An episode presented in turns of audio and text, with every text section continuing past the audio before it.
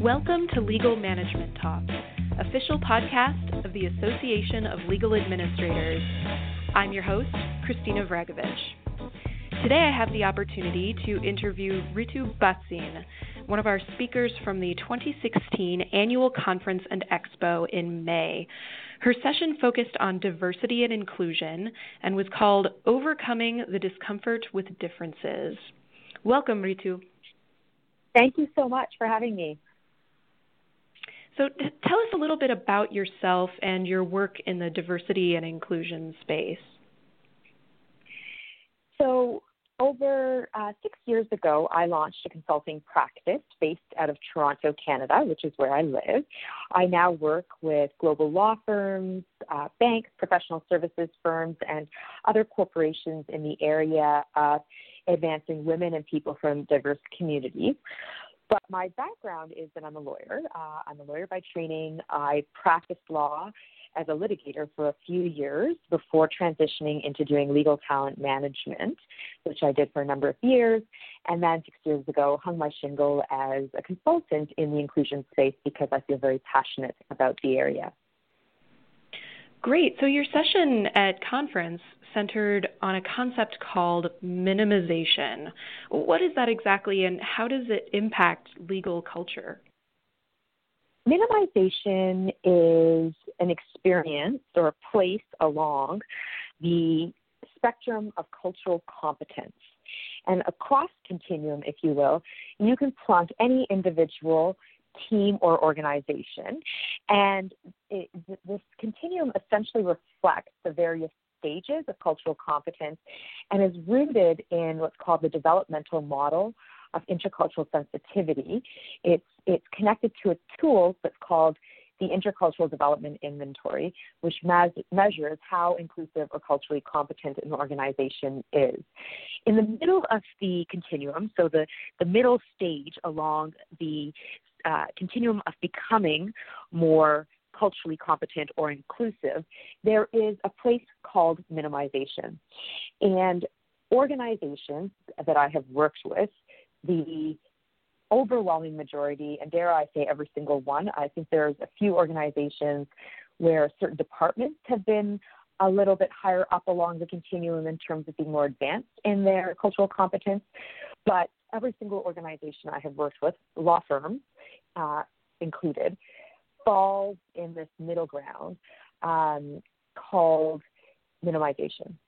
When we are in minimization as an organizational culture, what happens is that we say we value inclusion, we say we value diversity, but the practical reality is that when people show up who are from different cultural communities than the dominant culture within the organization, the main message that these professionals receive is leave your differences at the door, push down your cultural differences, and instead be the same. Uh, embrace conformity, not your differences. So, I understand you have a book coming out in 2017 titled The Authenticity Principle. Tell us a little bit about the premise of this book. The authenticity principle stems from my years of experience working in the area of leadership development and inclusion.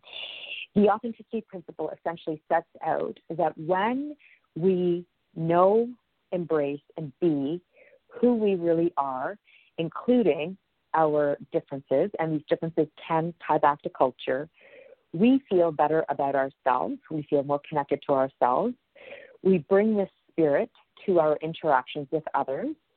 Others feel invited to be authentic back with us, and it helps us to create more meaningful relationships and as a leader, when you're guiding and leading with this spirit, it helps you to ultimately create more engaged, empowered, and inclusive environments because you're being you, you're being real. It comes across, you're encouraging your team to be who they are, including their cultural differences. And rather than pushing conformity, you're embracing differences and you're embracing people to bring their preferred ways of behaving and being into the environment. It allows team members to be more engaged, it allows team members to feel more empowered, and it enables team members to feel more included. How did your work helping to build inclusive organizations lead you to write this book about the topic of authenticity? Um, why devote an entire book to this when you are consulting about it? I found repeatedly in my interactions, my work, my coaching with professionals uh, in the legal profession and outside who are diverse. So, women, people of color, people from the LGBT community, persons with disabilities, but also white, straight, able bodied men, that there was a theme that I was seeing and hearing about in our discussions, which is that large numbers of people who behavioral preferences are outside of the leadership, which largely in most uh, American organizations and Canadian organizations tend to be white, straight, able-bodied men, felt like they feel like they have to conform. They have to leave their behavioral differences at the door. Uh, they have to minimize uh, who they are in order to fit in, and I put fit in in um, quotes, uh, to navigate through the, the tricky waters of that corporate environment. And so, in conforming to how, to, to the pressures or the expectations that are around them, they feel disconnected, disempowered, and frankly unhappy. And and this unhappiness connects back to to the experience of feeling like your differences are a bad thing. That who you are, uh, your differences in particular, make you um, bad or wrong, and that in order to get ahead, in order to fit in, in order to succeed, being the same as your leadership team is what will get you ahead. And in repeatedly seeing this, on the flip side, I started to explore the what happens when you feel you're you are able to bring your authentic self to work, when you are able to be who you really are, when you are able to work with leaders to embrace your core essence, your cultural differences, and and and you're being authentic and you're succeeding. And what I saw is that it's liberating, it's freeing, it is extremely empowering. And to me, authenticity is the antidote of exclusion or the challenges that we experience, the antidote to bias. It's what really, truly helps us to flourish and succeed uh, because we feel more included. So, what can legal professionals do in order to leverage authenticity as part of their leadership style? The first thing leaders can do is to be authentic themselves. So it's interesting. One of the things I repeatedly heard uh, in writing the book, and, and just by way of background, I interviewed over 55 leaders from around the world specifically for the purposes of writing the book, in addition to the extensive work that I have done coaching and, and in my public speaking.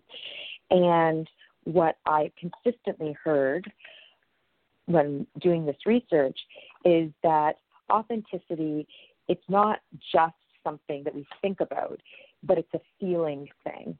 It, it's something we feel inside our own bodies when we're being authentic. But more importantly when we are around others who live and lead authentically we feel it uh, in their presence. And so and we feel better around people who are more authentic because they're more connected with themselves, they're happier, they're more tuned in, they're more mindful, uh, they uh, are more inclusive. And so, as a leader, to in order to leverage authentic leadership, the starting point is to be authentic yourself, which means knowing who you are, embracing who you are, and then being it as much as possible in the work environment. So you touched on this a little bit, but how does that authentic leadership then help to foster an inclusive organization?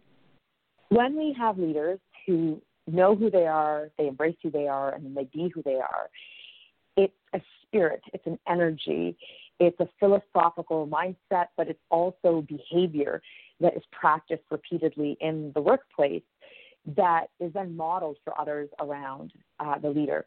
So the leader models the behavior that they expect others to follow, if you will. Uh, and if you're leading with an authentic spirit, what you're saying is, I'm being me, I'm being real, um, because this is how I feel the best. And I want you to do the same. I want you to feel comfortable sharing who you are, sharing your differences. Don't self sanitize, don't self censor. Uh, speak how you wish. Share the stories that are important to you. Wear what you want to wear if it's professionally appropriate to do so in that moment. Um, come as you are, as opposed to feeling like you need to change your appearance. For example, shave your beard or uh, cut your hair or straighten your hair uh, or wear certain colors. Feel free to tell us about your family and your culture and your religion and your upbringing, uh, as opposed to self sanitizing around that. Or if you disagree, share your opinion rather than feeling like you need to hide your dissent. This type of spirit enables people on teams to do the same and goes back to the point around uh, being uh, inclusionary because it enables you to bring your voices of difference into the work environment. Ritu Bhasin, thank you so much for coming in and talking with us. And thank you to our listeners and subscribers out there. For more on the latest trends, best practices, and technologies in the legal management space, check out ALA's flagship publication, Legal Management, at legalmanagement.org. And for more information about any of ALA's education, events, and member services, including our upcoming 2017 annual conference and expo in Denver, Colorado, please visit alanet.org. Until next time.